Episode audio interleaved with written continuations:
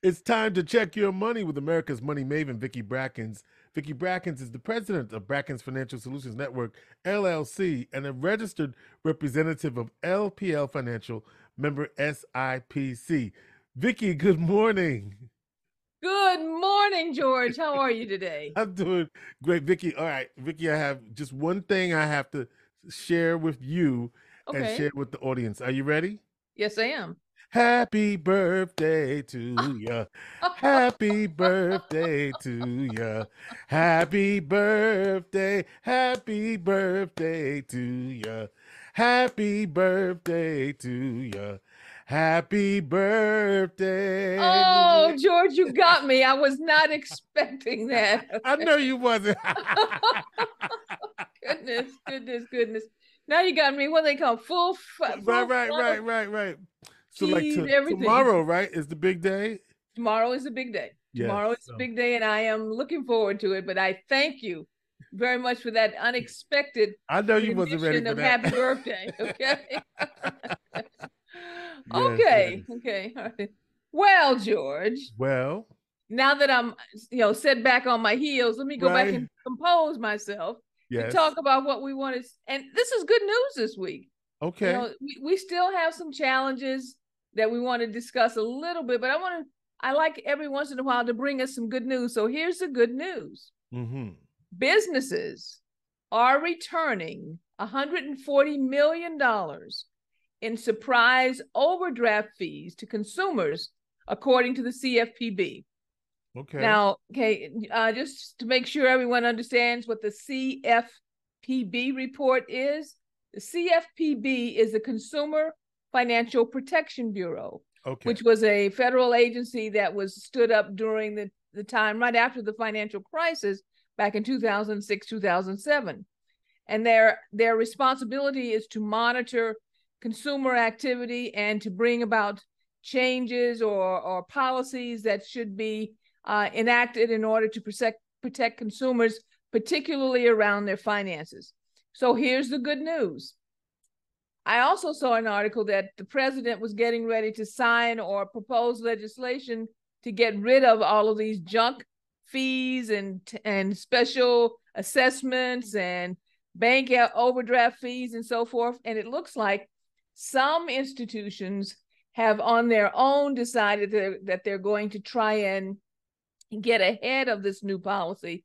And as a result, they are refunding $140 million to consumers, particularly around NSF fees. Do you know what an NSF fees is, George? It's called non-sufficient funds. Non-sufficient funds. I don't know why I know what that means. I just know what you started out in banking. That's why you know, okay?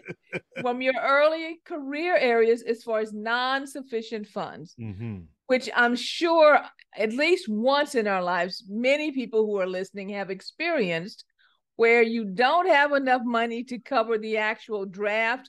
I have to say draft now because before it was writing a check, draft, or debit from your account that created not only the loss of funding as far as the amount of money that wasn't there, as far as that charge, but also additional charges for the non-sufficient fund, and in some cases where you may have had overdraft protection. Mm-hmm. The overdraft protection, which is supposed to be a safeguard, also had an additional fee associated with it. So by the time you racked all of those things together, it was really a heavy, heavy responsibility on the consumer concerning non-sufficient fund charges. But there are many more that are being examined through the new policies that the president is proposing, and the CFP board, Consumer Financial Protection Bureau, are looking at as far as additional charges and overdraft fees and what they call junk fees that have been packed into many of our bills, on our cable bills, on our bank bills, on your credit card bills, that are driving consumers into deeper and deeper obligations and deeper debt. So that is what I would call a good news story, because consumers are winning at this point in time, at least in some way, concerning the reduction in or elimination of many of these junk fees. Here's a part of the story that's not so good, though. It's a sort of period paragraph. Bank charges relative to credit card interest rates. Now, you know what we do for what I do for a living here at Brackens Financial Solutions Network. I saw on a credit card statement 28.9% the other day. Yeah. 28.9%. And you know whose credit card statement that was? Whose? Vicky Brackens. I went, what the hell? Excuse me. Right. Yeah, go ahead. That's right. What that's is right. This? Okay. Right. So I got right on the phone and I called the institution and I said, what is this? And they gave me this story. Ma'am, well, you know, interest rates have been going up and everything is tied to the Federal Reserve rate. Right. And we just automatically started moving things up based on the new Federal Reserve rates. And there's really not much we can do about it. And you know what I said? I do this for a living, sweetheart. Yeah, that's what you said. I know that because I didn't want to get really angry. Okay. I know that it's not automatically tied, that it is tied to the credit rating of the individual as to what band that you fall into, that you don't have all of your consumers rolled up into one band. She said, "May I can I put you on hold for a minute?"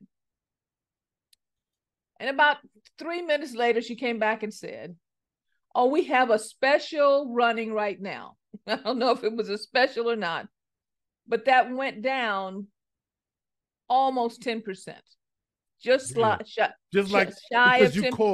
So basically, So look at your credit card statement and see what that is. Everybody needs to flip over their credit card statements, right, and pay attention to what the rates are and how they have crept up over the last, particularly because I usually look at it, but I hadn't in the last couple of 3 months. Over the last 3 to 6 months, things have been ratcheting up at a rate that is absolutely not in conjunction with what your credit standing may be. And pick up the phone and call. Absolutely pay attention and take action. All right, George, I forgot to say this earlier. Share and subscribe. Make sure you share and subscribe this segment. Both of these stories, actually, even though it felt like a little negative on the end, because you have a way of taking action in both cases. Share and subscribe. If you have questions, feel free to give me a call at area code 315-930-4499, or reach out to us at info@brackensfsn.com. And I'll happily say, I'm happy about my birthday. Thank you all for your birthday wishes. And our plate is full with chocolate cake. Before I say goodbye, I wanted to ask you, how do I get on your email blast? Because chock full of great information. I get it a couple of times. So tell me about that. How do I get on that list? Very simple. Go to info@brackensfsn.com. And when you send that in, say, add me to your email distribution. That's all you need to say. Yeah. Add me to your email distribution, and we will happily do so. Okay. All right. Vicky Brackens is the president of Brackens Financial Solutions Network, LLC, and a registered representative of LPL Financial, member SIPC. You know what it is. It's her birthday. So if you see Vicky Brackens tomorrow, you tell her happy birthday and that she is America's money maven.